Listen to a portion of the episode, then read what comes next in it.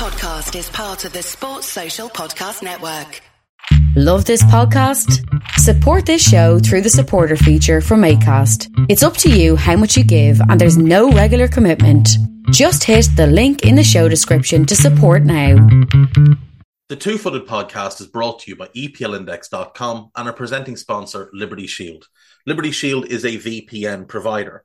A virtual privacy network allows you to go online, change your location, access things you're geo blocked from while keeping your data safe. So, as an example, if you are a UK expat and want access to BBC iPlayer to watch Match of the Day or ITV Hub or all four, but you get that message that says this content is not available in your location, a Liberty Shield VPN gets you around that block, allows you to watch whatever you want on those services while also keeping your data safe. And it goes further than that. It allows you to open up Netflix's entire library by just changing your IP address. Liberty Shield is the number one rated VPN provider on Trustpilot with five star ratings across the board. So go to libertyshield.com right now, use the code EPL25 and get either the hardware package or the software package. The hardware package is a router that you plug into your existing router, and any item you want to change the IP address on, be it your phone or your television, you connect that to the new Liberty Shield router. All other items can remain connected to your existing router. There's also a software package which is instantly downloadable to your device and you can get using straight away.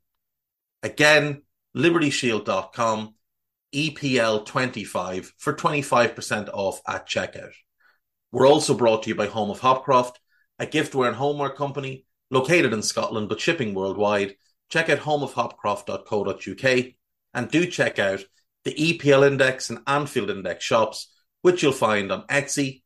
Use the codes EPL10 or RED10 for 10% off at checkout. And lastly, do remember to check out A Tad Predictable, hosted by Tadiwa. That podcast is on this feed before every Premier League match week. And then the EPL Roundtable, hosted by Kevin DeVries, on its own EPL Roundtable feed so just search EPL Roundtable in your podcast device.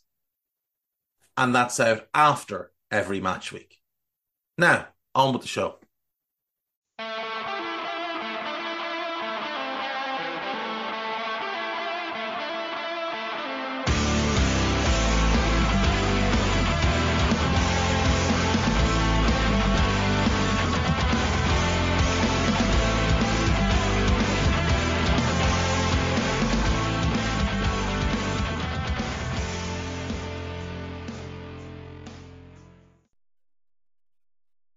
What's good, boys and girls? Two Footed podcast. Today is Monday. It is the 10th of July. Hope you're all well. Hope you all had a nice weekend and hope you're all like me dealing with miserable rain. Because if I'm having to deal with it, you should be as well. Uh, over the weekend, England defeated Spain to win the European Under 21 Championships. Curtis Jones, credited with the only goal of the game, it was a Cole Palmer shot that hit Jones as he tried to get out of the way. Cole Palmer free kick, in fact. Jones was trying to get out of the way. It hit him, deflected, beat the keeper, went in. Jones was credited with the goal, but he knew very little about it. However, he was also voted man of the match and was excellent throughout. England were good. I thought Spain played pretty well as well. I thought a draw probably would have been the fair result. And, you know, we go to extra time, we go to penalties if need be. Spain missed that last minute penalty. Uh, great save by James Trafford. The follow up save to the penalty save was actually even better because the penalty was quite poor. The follow up save was excellent. Credit to Lee Carsley. He's done excellent work with this England squad. Credit to the goalkeeper and the defenders, especially Harwood Bellis and Colwill, who I thought were outstanding in the games I saw through the tournament. England didn't concede a single goal. Uh, Jones and Angel Gomes were very good in midfield. I thought Gibbs White had an excellent tournament. Uh, I was a little bit surprised that Anthony Gordon was given player of the tournament because I don't think he was one of England's five best players. in the tournament, but it is what it is. Um, congrats to England. It's a big thing for this group of players.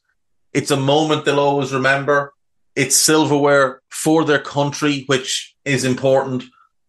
It helps England continue to build on what's been done in the the age the, the lower age groups as well over the last four or five years.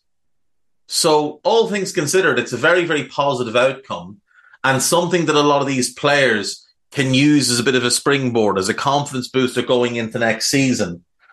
Uh, particularly the likes of Emil Smith Rowe, who I thought had a good tournament, obviously coming off a very disappointing season with Arsenal. And I'll be interested to see how he does in the season coming up. Uh, moving on, it is, of course, day five of our continued march down memory lane. And today we have the 96 97 Premier League season.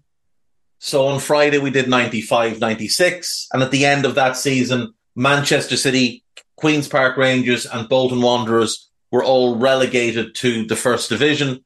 Replacing them in the Premier League, Sunderland and Derby County. This was a return to the top flight for both of them after five years in the lower leagues and Leicester City, who had been up, gone down, and were now back up. So, in terms of stadiums, Derby were still playing at the baseball ground back then. That stadium would last short while and then they would replace it with Pride Park.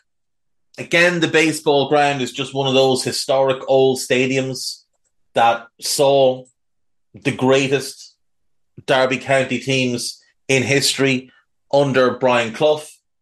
It's a stadium that had that old school vibe to it now. Again, like many other stadiums that were over 100 years old by the time they got demolished, they were crumbly, lacking amenities, not very comfortable, but there was a charm to them. And there was real history to them as well. And it's such a shame that we're losing so much of these stadiums even now. You know, there's there's very few proper old school stadiums left. And it's natural because, you know, you have to move on, you have to get more modern. The stadium has to be a money generator for the clubs because it is an asset of the club. It's not just it's not just where you play, it's where you make money. Derby would continue to use the stadium until the end of this season and then it would be replaced by Pride Park. The stadium itself continued in use for the reserve team and the youth sides up until 2003 and was then demolished in 2004.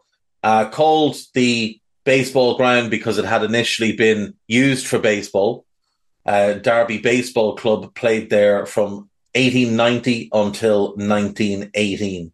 Like I said, it saw some great moments for Derby County. It saw both of their league titles, the title in 71 72 and the second one in 74 75.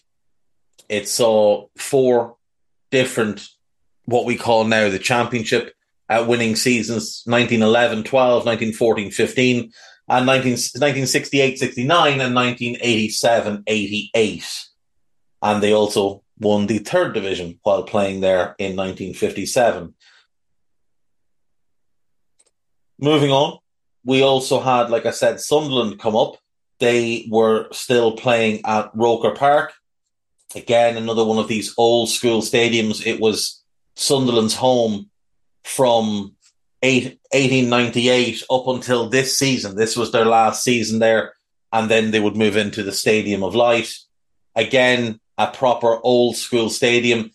They had a massive, one end of the stadium was this massive bank uncovered for years and years. And it really did have an incredible atmosphere. Roker Park, the Roker Roar, was known for its atmosphere. It was known as a place that when Sunderland were good, it was an intimidating place to go because the fans would really be up for games. And of course, long forgotten, but Sunderland have won six top division titles in their history. 1891 92, 1892 93, 1894 95, 1901 02, 1912 13, and 1935 36, all of which took place at Roker Park. They also won the championship twice, 75 76 and 95 96, is which is what leads them into the Premier League in the 96 97 season. They were also um, what we now call League One champions in 1987 88. So Roker Park saw a lot of success for that club. It saw the greatest times of Sunderland Football Club. And Leicester City, still playing at Filbert Street, which we've discussed in the past.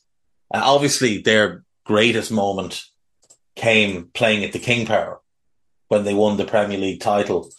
But they did have plenty of great moments at Filbert Street as well. And these were just, yeah, these were older stadiums that were, in part because of the post Hillsborough push to modernize stadiums, make them all seater, and in part because of the Premier League's demands for these these bigger capacities and these uh, amenity driven stadiums to be more like the American stadiums of the time which, you know, were basically like going to a theme park.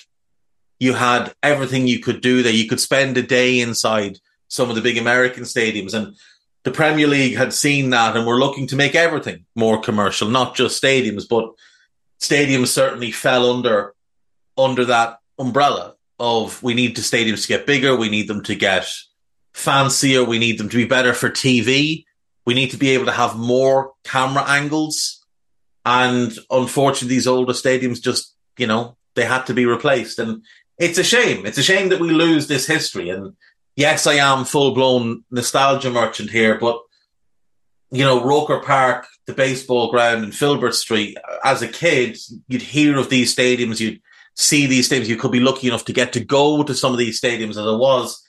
And you got a real sense of proper working class football. You know, you go to some of these more modern stadiums now and they're incredible. Like, don't get me wrong. The, the experience on the whole is vastly superior at these new stadiums. But at the same time, the atmosphere is nowhere near what it was back in these days. And the match going fan isn't the same as it was back in the 80s and the 90s, and, obviously before that, but it's before my time. A lot of working class people have been priced out of football, especially at the Premier League level, where ticket prices are quite simply obnoxious. You know, why is it that ticket prices in England are so expensive now when in Germany, for example, they're so much more affordable? I, I, I don't understand why that is. I don't understand why people are putting themselves in. Ah, ah, sorry, not not they're making the decision to, but why are they having to put themselves in such financial difficulty just to support their team? For example, the cheapest season ticket at Bayern Munich one of the biggest clubs in the world, is 150 euro a year. The cheapest at Borussia Dortmund is 240 a year. Like that is outrageous in comparison to what the Premier League clubs are charging. There just seems to be far more emphasis on the fans with the German clubs than there is with the English clubs. Like, even for example, just to go to a one off game to see Bayern Munich play, the cheapest ticket is 15 quid. And they're not bad tickets at all. They're in the corners and they're behind the goals. They're where they want the hardcore, passionate fans who are going to make the most noise.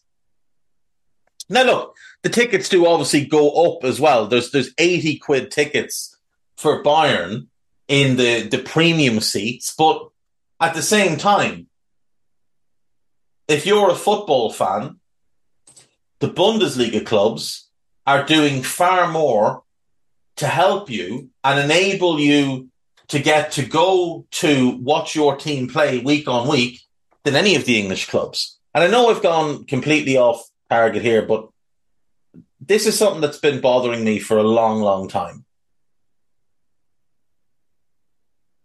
Anyway, back to what we're talking about, which is the 96 97 Premier League season. So, Derby County, they come up. Jim Smith is their manager. Sunderland have Peter Reid, legendary midfielder, would go on to be a pundit, very well known in the game, and did incredible work during his time at Sunderland. And Leicester City are managed by Martin O'Neill. Now, we begin the season with a foreign manager. Ruud Gullit is the new player manager of Chelsea Football Club. So he's only the second manager that we've had. We're now in season five that we've gone through, and he's the second foreign manager that we've had, not counting Joe Kinnear, the Irishman. In this season, we also get the introduction of the first great foreign manager in the Premier League, and we'll, we'll come to that. Going into the season, though, having largely been English, Irish, Scottish, and Welsh captains, we have some foreign captains as well. So you've still got Tony Adams, Andy Townsend, Tim Sherwood, Dennis Wise, Gary McAllister. Igor Stimac is the captain of Derby, legendary Croatian defender, who joined the club in the lower league and was a vital part in helping them get up, was a vital part in their stay in the Premier League, would go on to West Ham, Hajduk Split, and is now a manager with varying degrees of success. He's most recently been the manager of the Indian under 23 team, and I think he might still be in charge of the Indian senior team. I could be completely, let me check. Let me check. He is. He is the manager of India's national football team. Um, Dave Watson is at Everton. Lucas Radebe is the captain of Leeds. Steve Walsh at Leicester. John Barnes at Liverpool. Eric Cantona is the new Manchester United captain after the departure of Steve Bruce. Nigel Pearson, Peter Beardsley, Stuart Pearce, Peter Atherton, Matt Le Tissier, Kevin Ball, captain of Sunderland, Gary Mabbutt, Julian Dicks, and Vinnie Jones. So, kit manufacturers, we've got some new ones entering the fray. So, again, Nike not overly represented. It's just Arsenal in this season.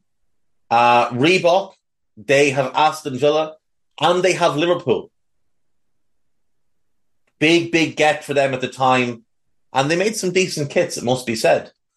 Um, Asics, they had Blackburn Rovers, and that was it. And they were starting to really drift out at this point. Umbro still going strong. Chelsea, Everton, Manchester United, and Nottingham Forest. Le Coq Sportif, making the Coventry City jerseys. Puma had Derby, they had Leeds, they had Sheffield Wednesday. Uh, Leicester still being made by Fox Leisure.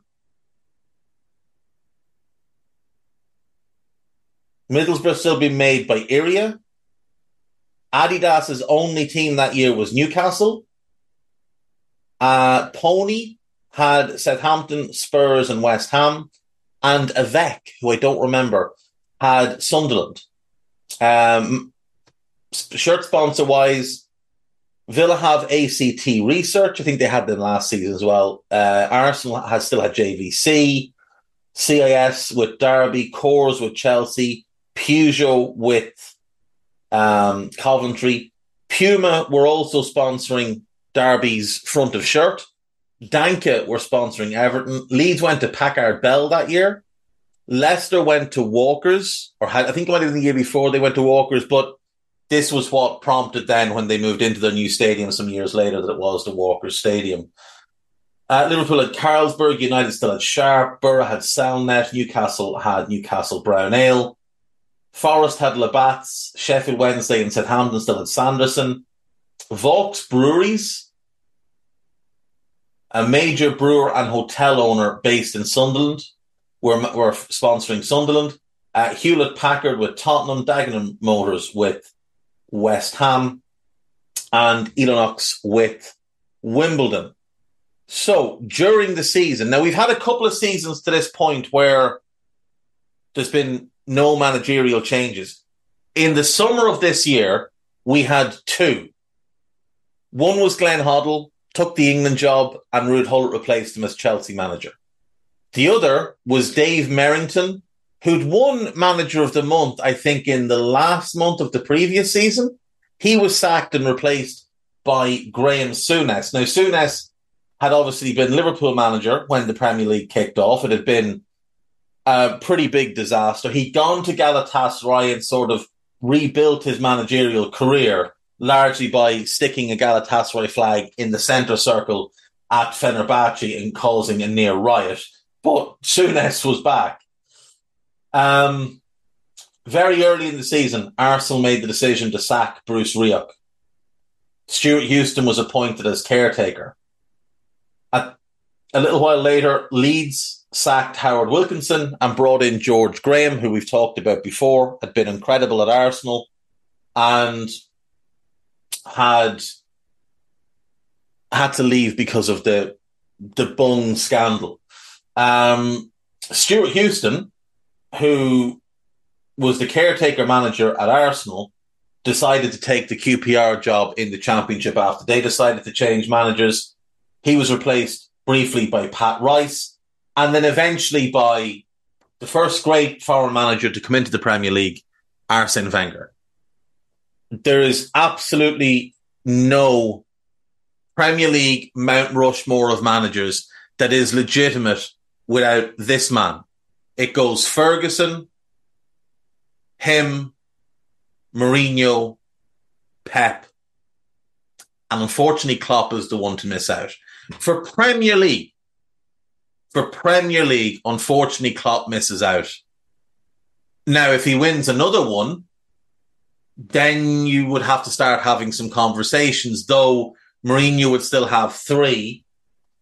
Wenger would still have three. Obviously, Pep has five. Ferguson has 13.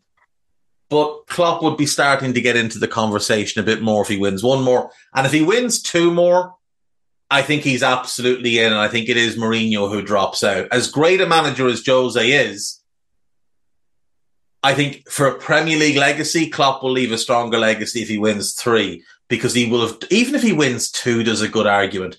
Because, and I love Mourinho. I, I'm far higher on Mourinho than most, but Klopp will have done it against the odds, going against the behemoth. Mourinho's team was the behemoth. They had all the money to spend. So I do think Klopp, one more, and we'll have the conversation. Right, just full transparency there. Had to pause the recording because there was cracks of thunder. Uh, Molly does not like thunder, so I've had to bring her into the office with me. So we may get interrupted if she decides to start having a shout at anything she might disagree with or tell the thunder to go away. But just to keep everybody aware of what's going on. Um, I was talking about Wenger, Mount Rushmore. So, like I said, Ferguson and Wenger to me will never be moved off that list. Ferguson for the success that he had. Wenger had great success as well, but the changes that he made to English football are bigger and more impactful than anyone else who's ever come through the league, including Guardiola. What he did in terms of training methods, nutrition, scouting and recruitment, just on a completely different level to anything that had been seen in England before. Arsene Wenger is responsible for the modernization of English football. Solely responsible for it because what he did gave Arsenal such an edge in the early years that pretty soon everyone was copying. People were hiring people, clubs were hiring people from Arsenal just in the hope that they could give insight into what it was that Arsenal were doing, how it was they went about the recruitment, what type of nutrition were they providing for the players, what were the plans they were putting on the players, how were they training, what were they doing in training. Arsene Wenger took English football forward an incredible amount, and his value to the league is far greater than anything on pitch can be measured. So, like I say, it's him, it's Ferguson, it's Mourinho, it's Pep. If Klopp wins another one, then Klopp versus Jose becomes a real conversation to have. Anyway, back to managers. Uh, Ray Harford resigned as Blackburn manager in October and was replaced by Tony Parkes. Ron Atkinson was promoted to director of football at Coventry in November, and Gordon Strachan became player manager.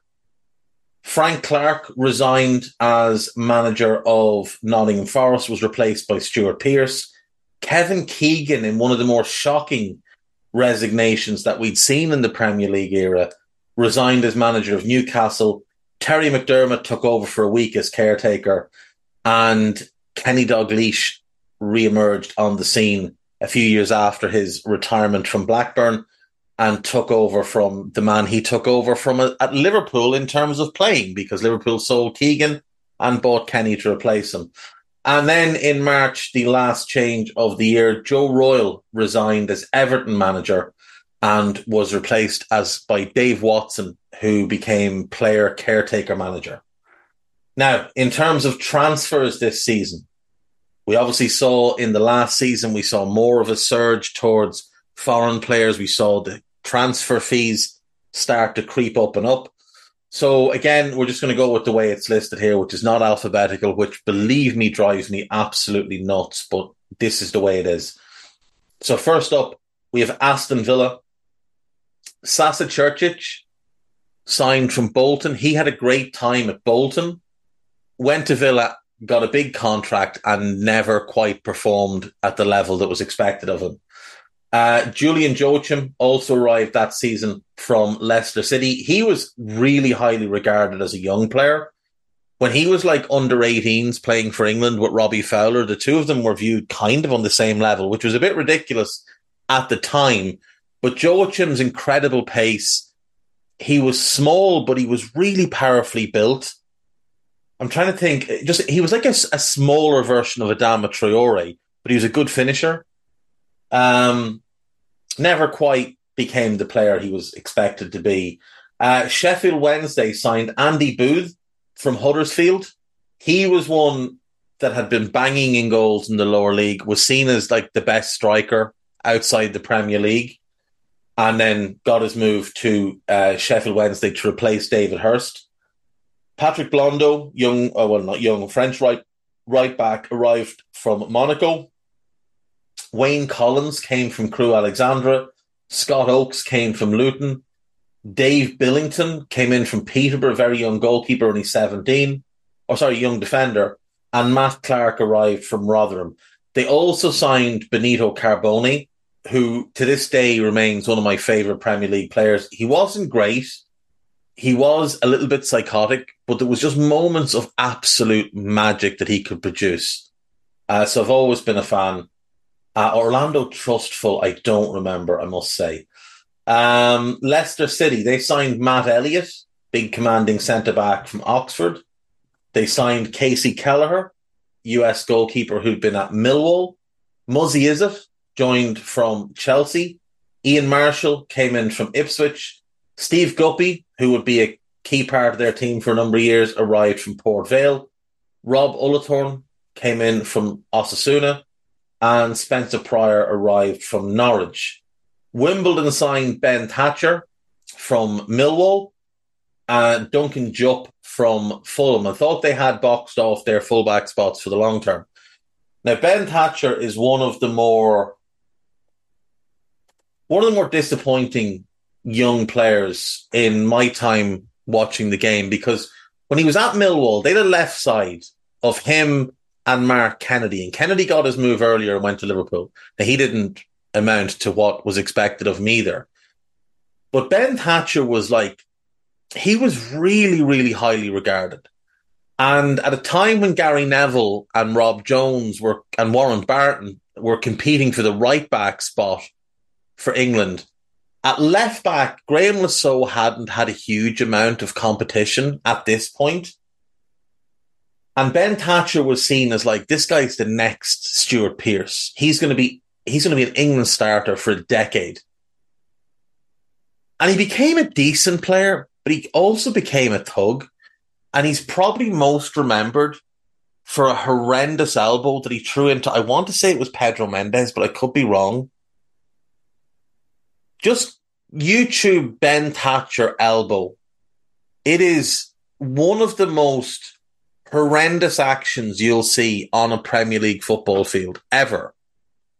And it's a shame that that's what he's mostly remembered for because he could have been such a good player. Coventry City signed Gary Breen from Birmingham.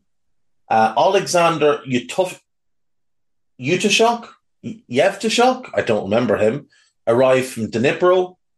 Régis Genaux arrived from Standard Liège. Darren Huckerby came in from Newcastle. Michael O'Neill, who would obviously is now the Northern Ireland manager again, he came in from uh, Hibs. Gary McAllister arrived from Leeds on the cheap.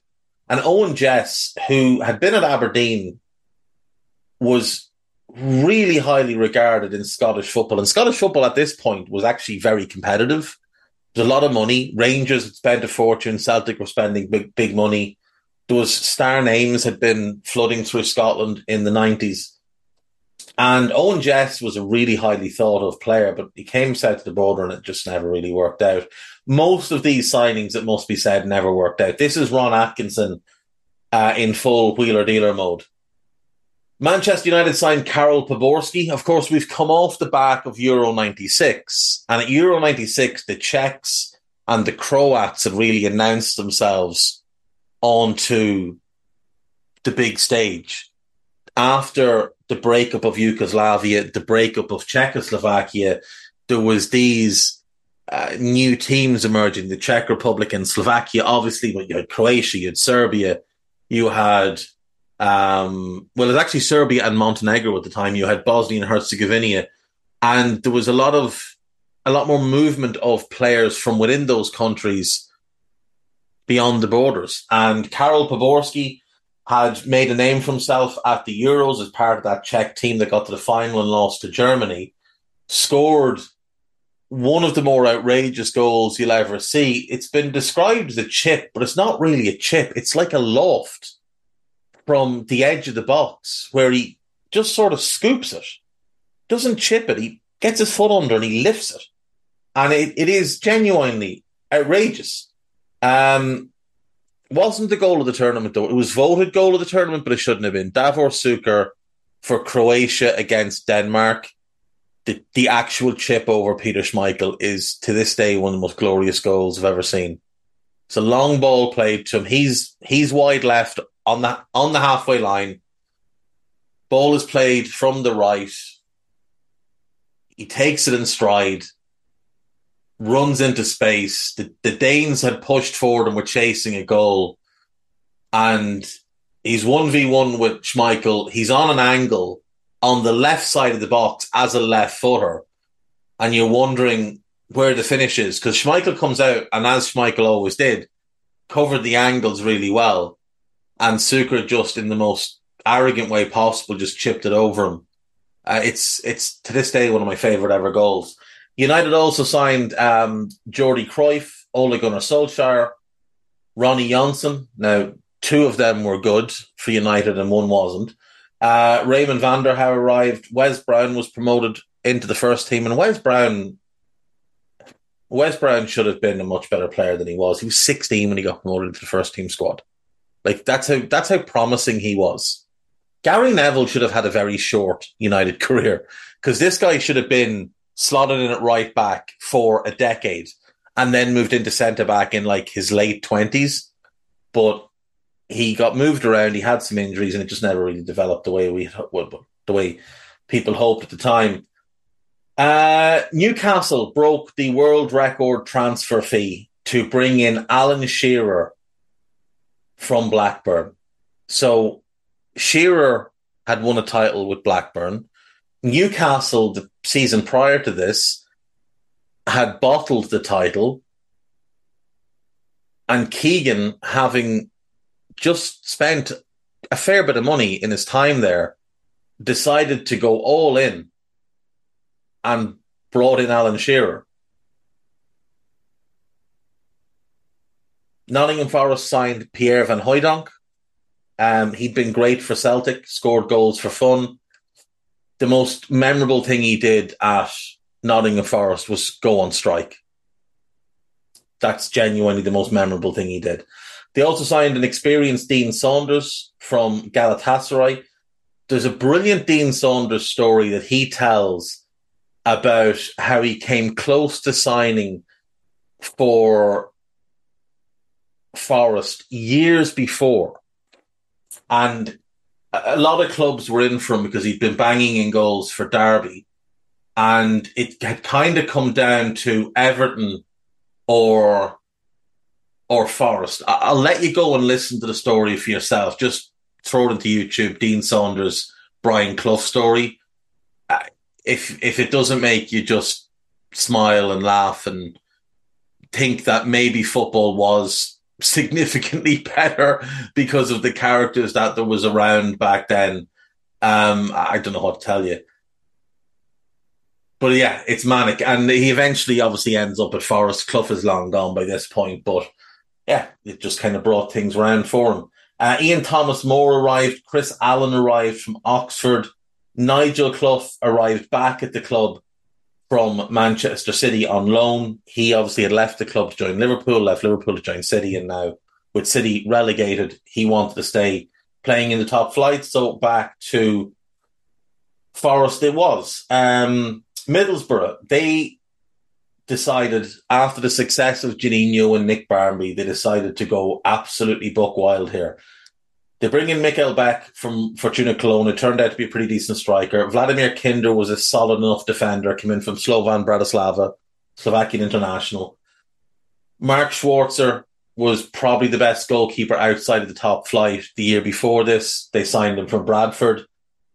Emerson was an outrageously talented midfielder from Porto who didn't seem to know who he was signed signing for and I can only imagine his agent was the driving force behind this deal because he looked completely bamboozled by the fact that when he arrived in August, it was still, you know, pretty cold because it was Middlesbrough and he was used to playing in Brazil and Portugal.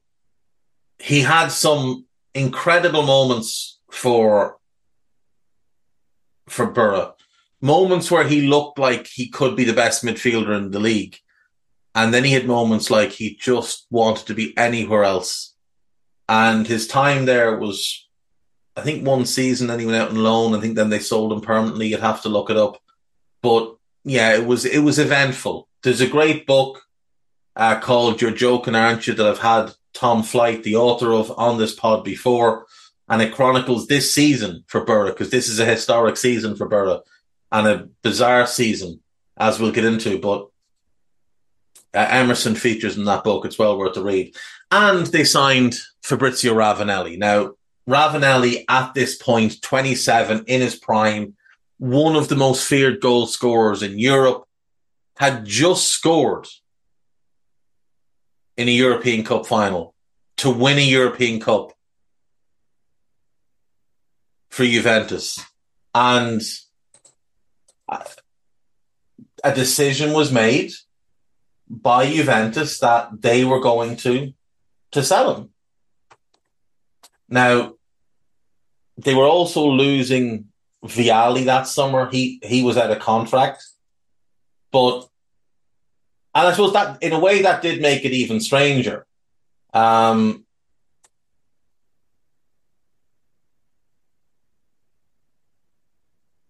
but they wanted to rebuild their front line around Del Piero and around a younger generation.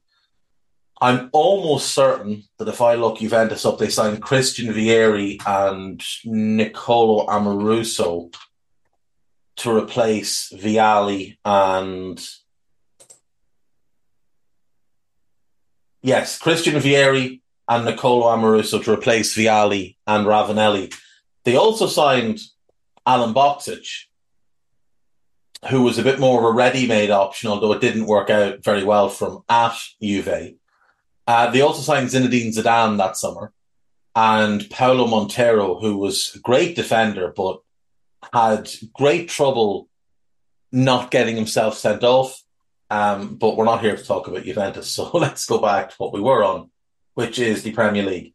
Uh, so that was Borough. Uh, Nick Barmby left that summer, deciding to move to Everton. I don't think he enjoyed playing with Juninho. And there was a guy there called Craig Hignett. And even though it was clear Juninho and Barmby were the better two, Hignett and either of them tended to be a bit more effective because Hignett could play more off the ball and he wasn't he wasn't a star, so he didn't care. He just wanted to help the team.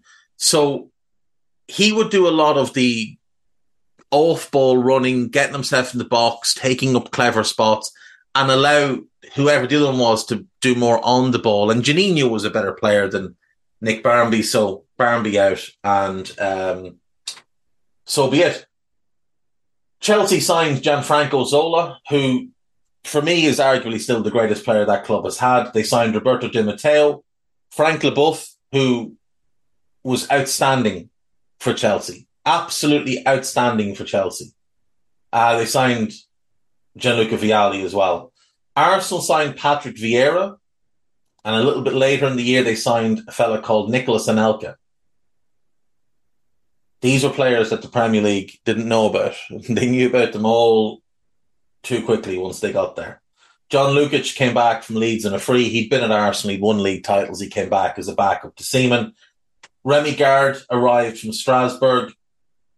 And moving on, then Leeds signed Lee Sharpe from Manchester United, Lee Bowyer from Charlton, Nigel Martyn, who was the was was English football's and maybe world football's first million pound goalkeeper uh, when he moved, I think, to Crystal Palace. Nigel Martyn. Nigel Martyn is the most underrated goalkeeper of his generation. Yeah, he moved from um, from Bristol Rovers to Crystal Palace in 1989 for a million quid, and it was the first million pound transfer for a goalkeeper in English football, so it had happened elsewhere but he was really, really good. Now, unfortunately for him, he'd stayed at Palace a little bit too long. He only ended up with 23 England caps, but he played an era with Seaman and with Tim Flowers. I would have put him neck and neck with Tim Flowers in terms of ability and performance. But Tim Flowers was winning tit- was winning a title and playing at a top level with Blackburn. David Seaman was at Arsenal. He was at Crystal Palace. Now, when he went to Leeds, they took off and became more of a force, and obviously finished out at Everton and was good for the for the Blues as well. Uh, they signed Robert Molenaar, who I don't remember, Derek Lilley, who I don't remember, and Gunnar Halle. Derek Lilly, Lilley from Morton. Let me. I don't remember this guy, Derek Lilley. Uh, okay, he was at Leeds 97 to 99, but spent the 98 99 season on a couple of loans.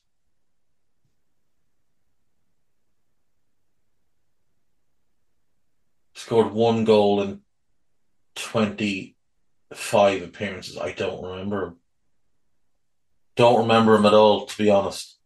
Um, Gunnar Halle arrived from Oldham. He'd been a pretty serviceable fullback for Oldham for a while and got his move to a to a bigger club.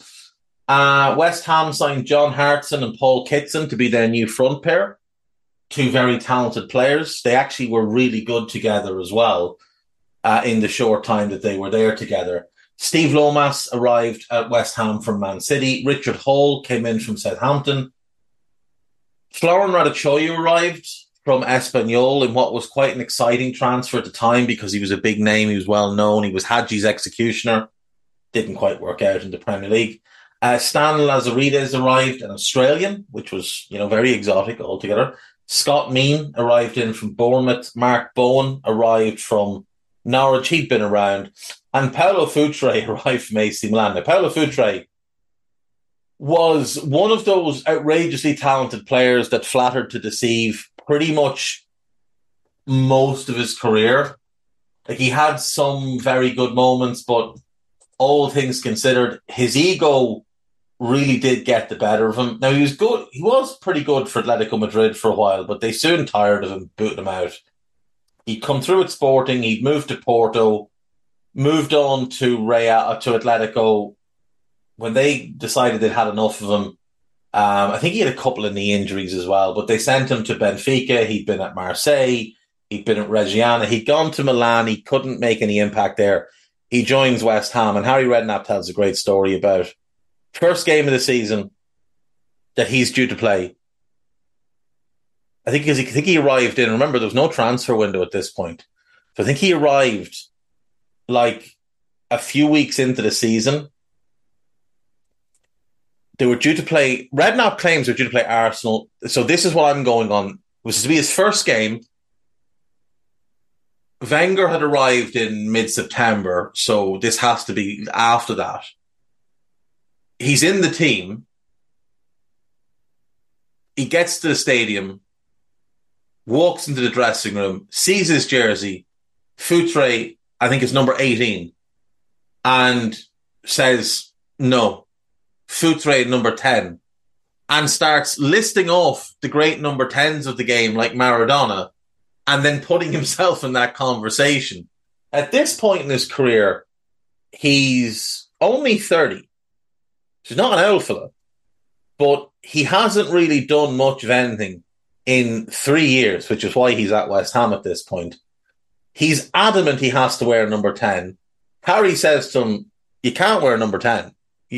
we've got squad numbers. So he up sticks and heads off home. And um, Redknapp then has to go crying to, to, to the referee and to Wenger and basically beg him to be allowed to change the team that late. Otherwise, they would have had to start with 10 men and then make a substitution just after the game started and bring on a sub for Paolo Futre, who wouldn't have even been on the pitch because he was left the stadium. Madness. Absolute madness. Anyway, uh, moving on again. Where have we got? We have Sunderland. They signed Lee Clark, good young midfielder from Newcastle, Alex Rae from Millwall, Niall Quinn, who would is probably best known for his time at Sunderland, certainly best known for his time as chairman of Sunderland. Uh, Tony Coton, experienced keeper from United. Uh, Jan Eriksson, don't remember him. Lionel Perez, don't remember him. Chris Waddle, now 36, but uh, a legendary English player. Um, Southampton signed Egil Ostenstad. Southampton signed some really good players that no one had ever, well, obviously some people had ever heard of them, but pre internet, pre Twitter, pre YouTube, pre Wyscout, pre Infostat, pre FBref, pre all of the good stuff that we use now. You hadn't heard of these guys. Egil Ostenstad arrived from Viking. Claus Lundekvam arrived from Brann. They signed Graham Potter as a young left back from from Stoke. Gary Monk, who'd obviously go on to have quite a good career, joined from Torquay. Eyal Berkovic, who's probably most famous for getting kicked in the face by John Hartson, but was a very talented player. Um, Robbie Slater, still knocking around, he arrives. Ali Dia, who this is a story that I have to tell. Most people will know this story, some people might not. Ali Dia was brought on in a game as a sub and was so awful, so awful that he got subbed back off and was never seen from again. But he'd been allegedly playing for Blyth Spartans, who are a non-league, like Sunday league team, basically. And some guy purporting to be his agent called Graeme Souness and said, I've got George Weah's cousin here. Do you want to sign him? And Souness went, Yeah, all right. and he signs this fella. Now, based on stories told by people who were at Southampton who trained with him, the fellow was awful in training. But Souness was convinced he discovered something here, stuck him into a Premier League game, and he's just that bad he had to haul him off again. And we never seen him again. Yeah. Uh, Chris Woods landed back in England as well. He'd been at Colorado, having been at Rangers and Sheffield Wednesday in a bunch of different places, so he was back too. And Ulrich van Gobbel, who I've never heard of, he came in from Galatasaray. Another one of Souness's discoveries, I'm guessing. Um, Blackburn side, Georgios Donis, Greek winger from Panathinaikos, um, who did an interview with, I want to say, the Daily Mirror. I want to say it was the Mirror, but basically made it very clear that the reason he was signing for Blackburn was because of the very generous financial package that was on offer. And that's exactly what he said the guy was like, the interviewer was like, so, you know, what brought you to Blackburn? And he said, well, obviously there's the very generous financial package that I was offered. And then the challenge of playing in the Premier League. Yeah, his, uh, his, the way he put it made it clear which the priority was. Tottenham signed Steffen Iversen, really good young forward from Rosenborg, just had so many injuries. They signed John Scales from Liverpool, Allan Nielsen from Brøndby was a decent player. Ramon Vega came in from Cagliari. He was all right. Espen Baardsen, I don't remember. Liverpool signed Patrik Berger from Borussia Dortmund, and he scored an absolute belter against Leicester in one of his first games, maybe his first actual game. Bjørn Tore Kvarme arrived from Rosenborg. He looked great to begin with, and then he just turned out to not be very good at all. Uh, Everton signed Nicky Barmby. They signed Paul Gerrard. They signed Claus Thomsen. They signed Terry Phelan. They sold Kanchelskis, who they got the previous summer. He went to Fiorentina. Uh, Derby signed Chris Powell. Paulo Wanchope, legend. Absolute legend. Mart Poom. I can only think of two Estonian players to play in the Premier League. Mart Poom and Ragnar Klavan. Mart Poom, though, massive, blonde, almost translucent. He was that pale. Um, Paul Trollope, what a name. Paul McGrath still had a bit left in him, you know. And Christian Dailly, who was actually pretty good centre back slash holding midfielder, arrived down from Dundee. Uh, they also signed Aljosa Asanovic, who'd been brilliant in that Croatian team. Christoph Remy, I don't remember. I, I don't think I remember him at all. Uh, and that's it. There are transfers. So, league table. Manchester United win the title again. 75 points, seven clear of Newcastle. Arsenal finished third. Liverpool finished fourth. Newcastle Arsenal, and Liverpool all had the same points, 68. Newcastle had the best goal difference, despite having the worst defence. Um, Liverpool had the best of neither. Arsenal the better defence. Uh, Villa finished fifth, 61 points. Chelsea seventh on 59. Sorry, Chelsea 6 on 59. Sheffield Wednesday seventh. Wimbledon eighth. Leicester ninth. Tottenham 10th, Leeds 11th, Derby 12th. Tottenham, Leeds, and Derby all at the same points. West Ham, Blackburn, and Everton all at the same points. And this is where it gets really interesting. So Southampton 71, Coventry, sorry, Southampton 41, Coventry 41. They survive. Sunderland 40, relegated after one season. Middlesbrough 39, and Nottingham Forest 34. So Forest get relegated and Sunderland get relegated, which uh, people had predicted both of those things. But Borough getting relegated was a huge surprise.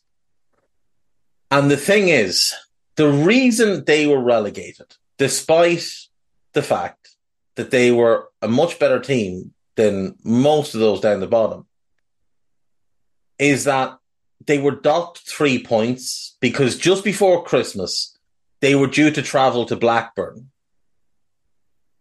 And they didn't turn up because they claimed they didn't have enough fit players because there'd been some sort of sickness outbreak.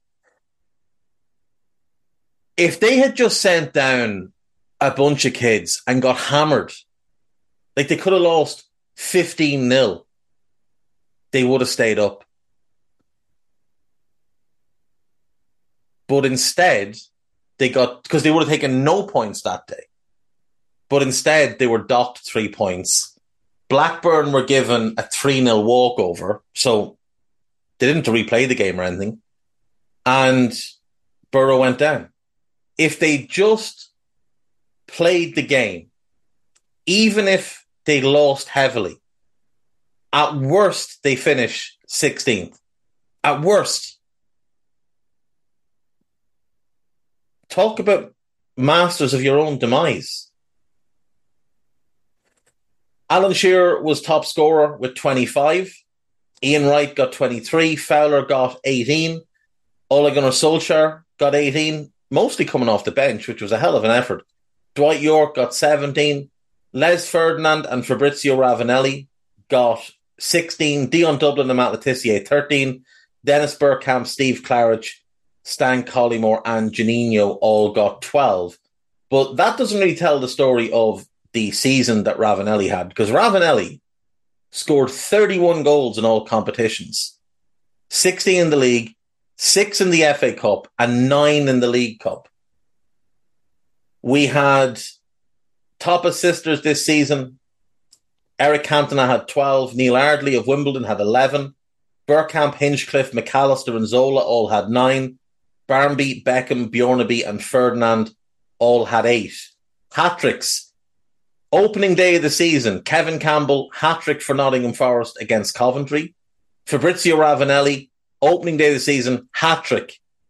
Announcing himself into the league with a hat trick against Liverpool.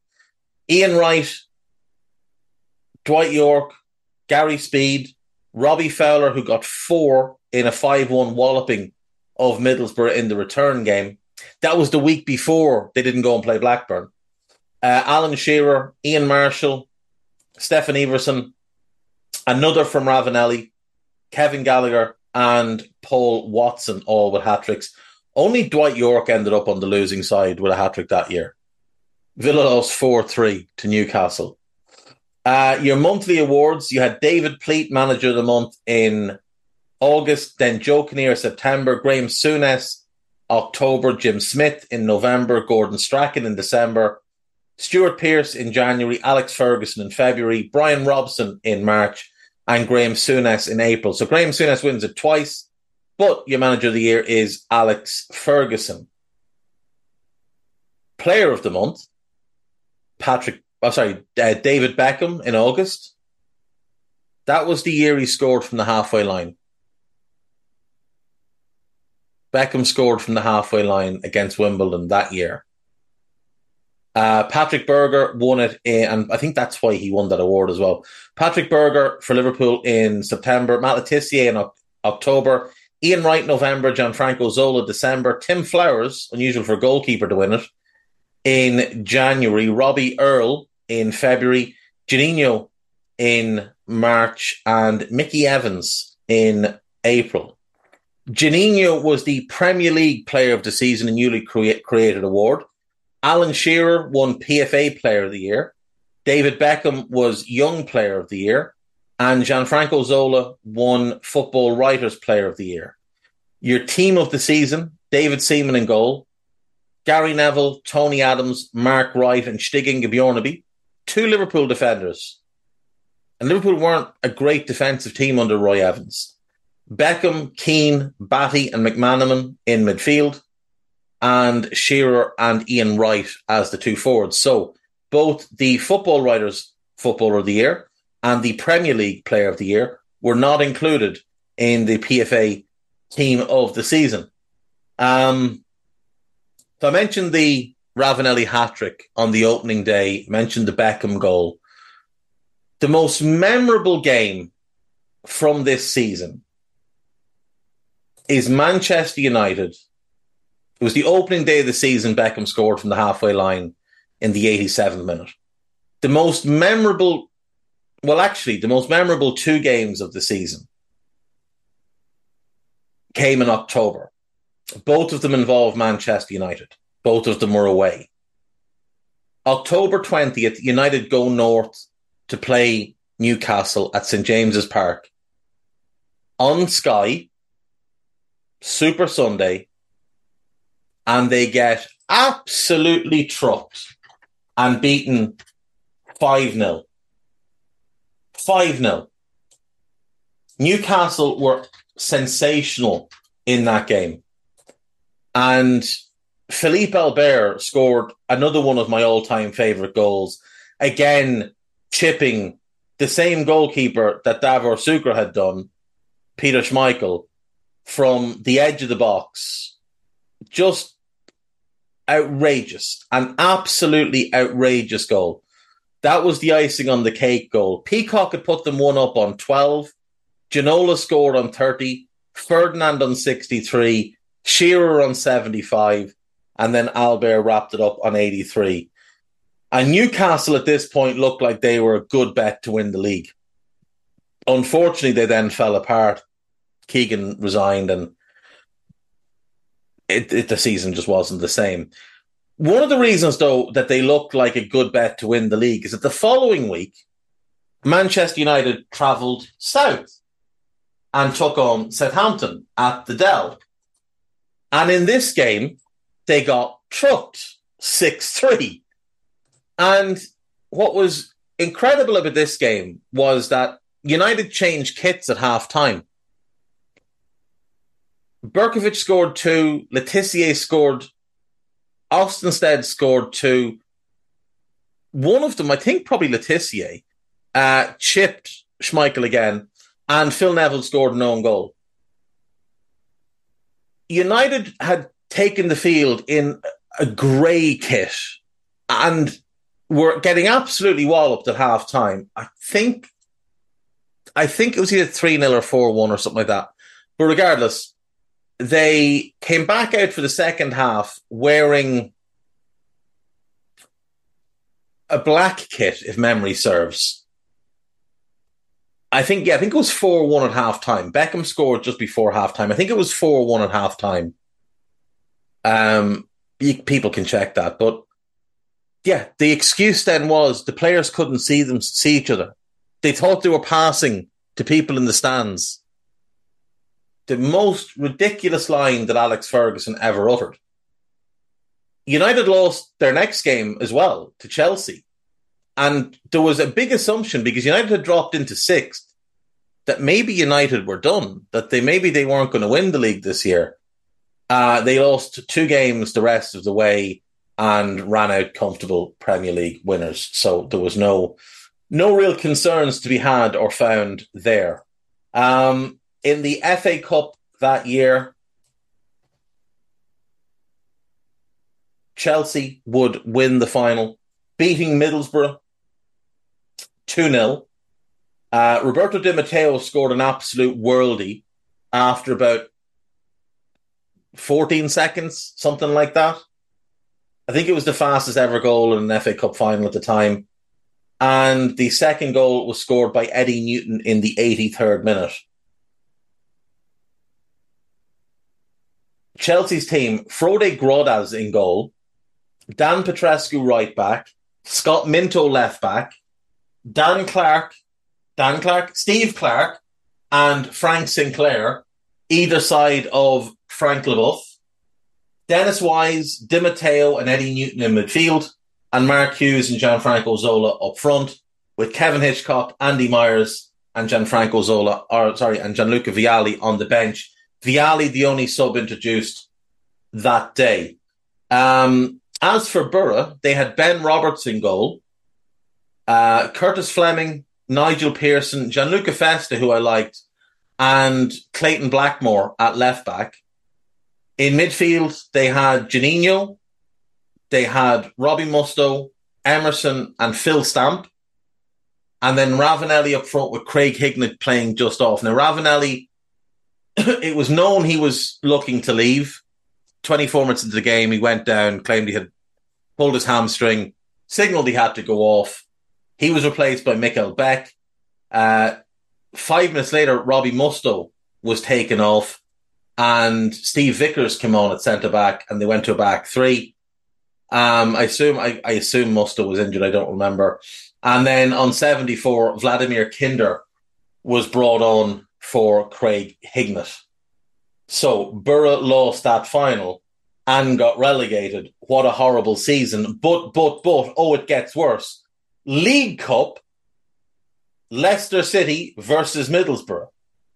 In the first game at Wembley, Borough go one up through Ravanelli, 95th minute. Two minutes from full time, Emile Heskey equalises. Borough had been the better team. Leicester had scraped a late equaliser. Borough's team that day, Schwarzer, Cox, Fleming, Pearson, and Festa. Fleming played left back in that game. Uh, Hignett, Mustoe, Juninho and Emerson in midfield, Beck and Ravanelli up front. Vickers, Blackmore, and Moore on the bench. Leicester's team Keller, Grayson, Whitlow, Walsh, Kamark, and Spencer Prior. Izzet, Lennon, and Parker in midfield. Claridge and Heskey up front. Poole, Taylor, and Robins on the bench. Uh, Taylor and Robins introduced in extra time for Izzet and Whitlow. Game goes to a replay. Replay is played 10 days later. It's midweek. And instead of using Wembley, they used Hillsborough and Sheffield because I assume they viewed it as halfway between, which was fair.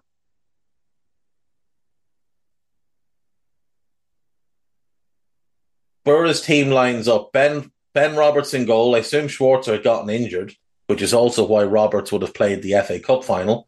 Uh, Cox at right back, Kinder at left back, Pearson and Festa in the middle. Blackmore, Emerson, and Mustoe in midfield. Juninho and Hignett behind Via, uh, behind Ravanelli. Vickers, Moore, and Beck. No goalkeeper again. A lot of clubs didn't pick a goalkeeper among the three subs. All three of them came on in that final. Um, for Leicester, Keller and goal, Grayson and Kamark as the wing backs, Whitlow, Walsh, and Prior as the centre backs, Izzet Lennon and Parker again in midfield, Claridge and Heskey up front, uh, Kevin Poole backup keeper, Jamie Lawrence and Mark Robins outfield subs who did both come on. Nil nil after 90 minutes. Into extra time we go, and Steve Claridge with a swiveling volley, as I remember it, in the 100th minute to give Leicester City a taste of major silverware. Huge moment for them, but what a horrible, horrible time for Borough to lose both finals and get relegated. And this, like, whatever about losing to Chelsea in the FA Cup final, they should have won this final. They were a better team than Leicester. They were a better team than Leicester. But it wasn't to be. Leicester were more reliable. Leicester had a better manager in truth with Martin O'Neill. And Borough had Ravanelli and Emerson who didn't really want to be there. They had a lot of injuries through the year and they got the points deduction. Very, very unfair, very, very unfortunate, but it is what it is. So that is the 96 97 Premier League season. And we will take a break now. And when we come back, it's just the gossip and we will be out the gap. So I will see you after these. Right, welcome back. So we're just going to do the gossip and get done for the day. Um, Newcastle hope they can complete a 35 million pound move for Leicester City winger Harvey Barnes to beat Aston Villa and West Ham to the 25 year old signature. I think he'd be a good signing for the Toon. I really do. Uh, Kylian Mbappe thinks he might leave Paris, might have to leave Paris Saint. Uh, why can't I speak? Let me start that one again. Kylian Mbappe thinks he might have to leave Paris Saint Germain this summer as he is not planning to extend his contract beyond 2024, and the 24 year old's preferred option is to join Real Madrid. PSG believes Mbappe has already agreed to join Real on a free transfer next summer, and if he does not sign a new deal with the French champions, they will sell him to the highest bidder this summer, regardless of who it is. It doesn't really work like that. They can't force him to sign for anybody. So they can accept all the bids they want. He can just refuse. Mbappe's first preference, if he were to move to the Premier League, would be Arsenal. No, it wouldn't. Don't let's not be ridiculous here. No, it wouldn't. Oh, he likes Arteta's build. Nonsense. Absolute nonsense.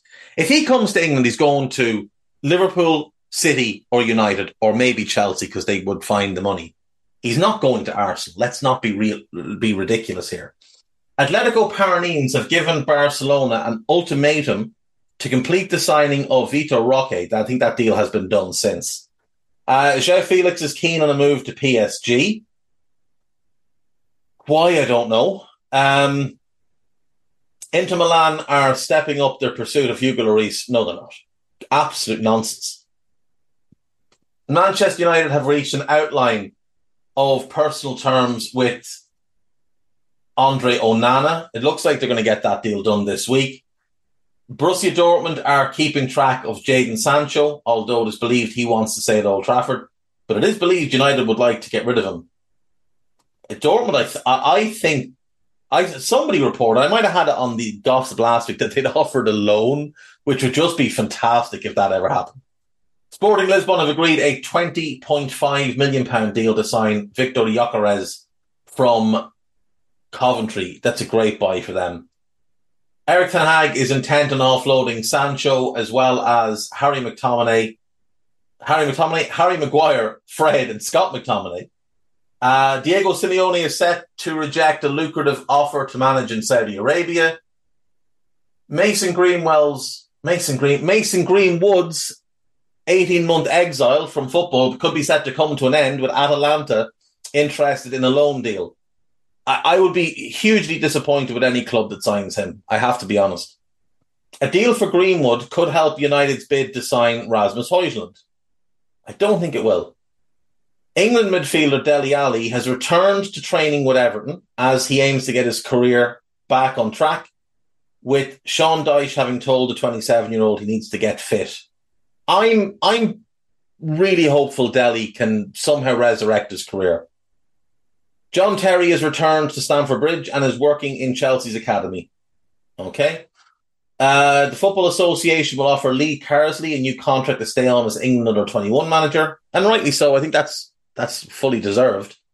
Um, don't be surprised if he's the next Ireland manager, though, because it feels like there's a change coming if results don't improve. And given what he's just done with the England under 21s, I think he would be the obvious choice to come in. Uh, on to Sunday's gossip then. Bayern Munich are expected to make an improved offer worth nearly 70 million for Harry Kane. Chelsea want 40 million for Romelu Lukaku. They spent 100 million on him two years ago. And he played one of those two years for Inter. Brilliant. Um, Manchester United have agreed personal terms with Rasmus Højlund and are prepared to ask Atalanta for trans, and he is prepared to ask Atalanta for a transfer. Uh, this is Jack Talbot on football transfers, and as we know, Jack is an enormous spoofer who knows absolutely nothing. Tottenham are monitoring the situation of Chelsea's 24 year old Spaniard Marc Cucurella. I really don't think they are. It's, I bet this is Steve K. It's, it's football transfers again. I bet it's Steve K. It is Steve K. Another enormous, outrageous spoofer. Tottenham and Napoli are interested in signing Borussia Mönchengladbach and Japan defender Ko Itakura. Six Paris Saint-Germain players, including two summer signings, have complained to the hierarchy about comments made about the club by Kylian Mbappe. He didn't have much good to say about them. Real Madrid hope to sell Federico Valverde and Aurelien Tchouameni in a bid to raise funds. They're not going to sell both. I, I do think they might have to sell one if it comes down to it. And I would guess it's more likely Tchouameni because I think Valverde is viewed as a future captain of that club. And I think he could be a Real Madrid lifer. I know he came in from Uruguay, but I think he will stay there for the the big guts of his career. Um, where are we next then? Uh, Chelsea have opened talks with Arsenal over a deal for Folarin Balogun. I have a tough time believing that to be true. Who's written this? Yeah, Michael Rudling. I don't know who that is, so uh, I'm going to say that's unlikely. Ivory Coast winner, a winger rather, uh, Wilfried Zaha, who is out of contract at Crystal Palace, is weighing up a fresh offer from the Eagles, while he has also held talks with PSG, Napoli, and Galatasaray, and Marseille, and at least one club in Saudi Arabia. FC Twente are looking at a loan move for Facundo Pellistri. He needs to get away from United this summer, so that makes sense. Bayern Munich have triggered the 50 million release clause of Kim Min Jae and will sign the 26 year old from Napoli on a five year deal. It's a really good signing. I is it a, he's a really good defender. But they've let Lucas Hernandez go to PSG to fund this. And ideally, Hernandez is the one you would have wanted to keep to play with him. I would have a, bit of concern about him and de Ligt as a pairing in terms of their foot speed. And him and Upamecano as well, not exactly the most dynamic of centre back. When they get moving, they're quick, but those first two to three yards, they're a bit spooky. Um, I'd be a little bit concerned about it. I'd be a little bit concerned because Upamecano, especially, does things that are they're wild, to be honest. They're, he does mental things at least twice a game. Dayot Upamecano does something and you have to rewind it and watch it four times to see what is what it is that he's done and why he's done it. Uh, Inter Milan want to sign Yann Sommer. I assume they're going to get him as a short term fix and get um, Anatolian as the long term, the long term keeper, which is a good move. Burnley have agreed a deal to bring in Borussia Dortmund's 19 year old French centre back Soumaïla Coulibaly on loan with a 15 million option to buy. I have to say, I'm surprised that Dortmund have allowed this. For me, I'd have been looking at him and Nico Schlotterberg and thinking, right, those two are part of my long term core of centre backs here because they're both really, really talented. And between them, they lock down that left sided role. I don't need to worry about a left side centre back for a long time now. And instead, he's gone. So, you know, strange move in my view. Strange move. Fulham are set to agree a new deal with Willian. I think that's good for them. Uh, Juventus have told Chelsea they can have Dusan Vlahovic for 25 million euro plus Romelu Lukaku, I would be willing to bet massive amounts of money that that has not happened. Lukaku is willing to take a 1 million per year pay cut in order to make a permanent return. That sounds great to you and me, but like he's on like 300 grand a week, so he's willing to drop to 280. How will he survive? Chelsea have told Inter of Juventus' interest. There's no Juventus interest. They're trying to push the price up on, on Inter because they know there's no market for him. Uh, Bayern Munich have made their improved bid of 70 million plus add-ons for Harry Kane. I believe it's been turned down. New Al Ettifaq manager Steven Gerrard has held talks with Zaha over a 16 million per year move to Saudi. I don't believe that at all because that's not one of the richer Saudi clubs. They're also been linked to Jordan Henderson. He's not going there either. Uh, Manchester United are preparing to submit a bid for Rasmus Højlund, yada yada. Aston Villa are interested in Bayer Leverkusen winger Moussa Diaby. That would be an unbelievable get if they could land him. I, I I have a tough time seeing Villa land him with respect because the price would be enormous. But if they could land him, it would be great business because his value will continue to go up, in my view. Fulham and Crystal Palace are interested in signing Sergiño Dest. It makes sense for both. They both need help at right back. Wolfsburg are willing to keep hold of Micky van de Ven if Tottenham do not meet their 40 million asking price. Do you know what's funny about this is their asking price at the start of the summer was 26 million. Uh, and then Liverpool got involved, and now Spurs are involved, and the price all of a sudden is much higher. Uh, Harvey Barnes wants to move to Newcastle. I think he just wants to move to a Premier League club. Fred has changed agents amid interest from Fulham and Saudi and Saudi Arabian clubs. Paris Saint Germain could look to sign Victor Osimhen as a replacement for Mbappe. I, I, I don't see it this summer, but you know you never know. Uh, American legend Landon Donovan has criticised Christian Pulisic for choosing to join AC Milan over a move to MLS soccer. That can't be real surely he doesn't think MLS is the same level as Serie A. And surely he doesn't think any MLS club has the same weight behind it as AC Milan, one of the greatest clubs in the world. But then Landon Donovan did spend most of his career hiding from the top leagues, you know? Spent most of his career hiding with San Jose on a three year loan with LA Galaxy. Came over and dipped his toe later. He'd obviously been at Leverkusen, didn't make the grade, went and hid in the MLS. Allegedly the greatest American player of all time. Ask me, Ars. Roma boss Jose Mourinho is keen on signing Scott McTominay. Um, I, I don't know who Cameron Smith is, but you know, keep spoofing, son. Uh, the Serie A side are also interested in Marcel Sabitzer. Manchester United and Newcastle are both exploring a deal for Axel Disasi. I think he makes more sense for Newcastle than he does for United. Uh, Jurrien Timber has had his medical with Arsenal and returned home for a farewell party at the weekend before he completes his move. Sheffield United are keen on Lewis O'Brien. We saw that one last week. Everton have made an offer to Ashley Young, who's 38 years of age, um, as after his contract expired at Villa. Thiago Silva spoke to Paulo Dybala and asked the Argentine forward about joining him at Chelsea. Okay.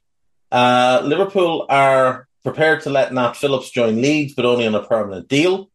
Manchester United will offer, will sorry, will listen to loan offers from Amad Diallo. They should be keeping him and using him personally. I well, I think so anyway. Uh, West Ham have in- registered their interest in Habib Diallo. Pretty good player. Pretty good player. I don't know if he's good enough to start for them, but you know, he's pretty good.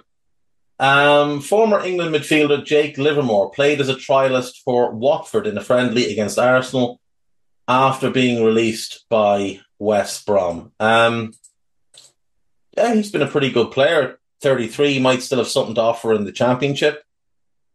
Been around a long, long time. Like he's he's knocking around since when did he make his debut? The 09-10 season. Played one game. Actually, he made his debut debut in 07-08 for MK Dons on loan in League Two. That's a long time ago. Yeah, good player for Hull. Obviously, good player for West Brom as well. They're looking to go a different direction, which is understandable at this stage. So, uh, yeah, hopefully he lands somewhere. That's it. That's all I've got, folks. Thank you as always. And I will see you all tomorrow as we continue to be big old nostalgia merchants. Bye bye.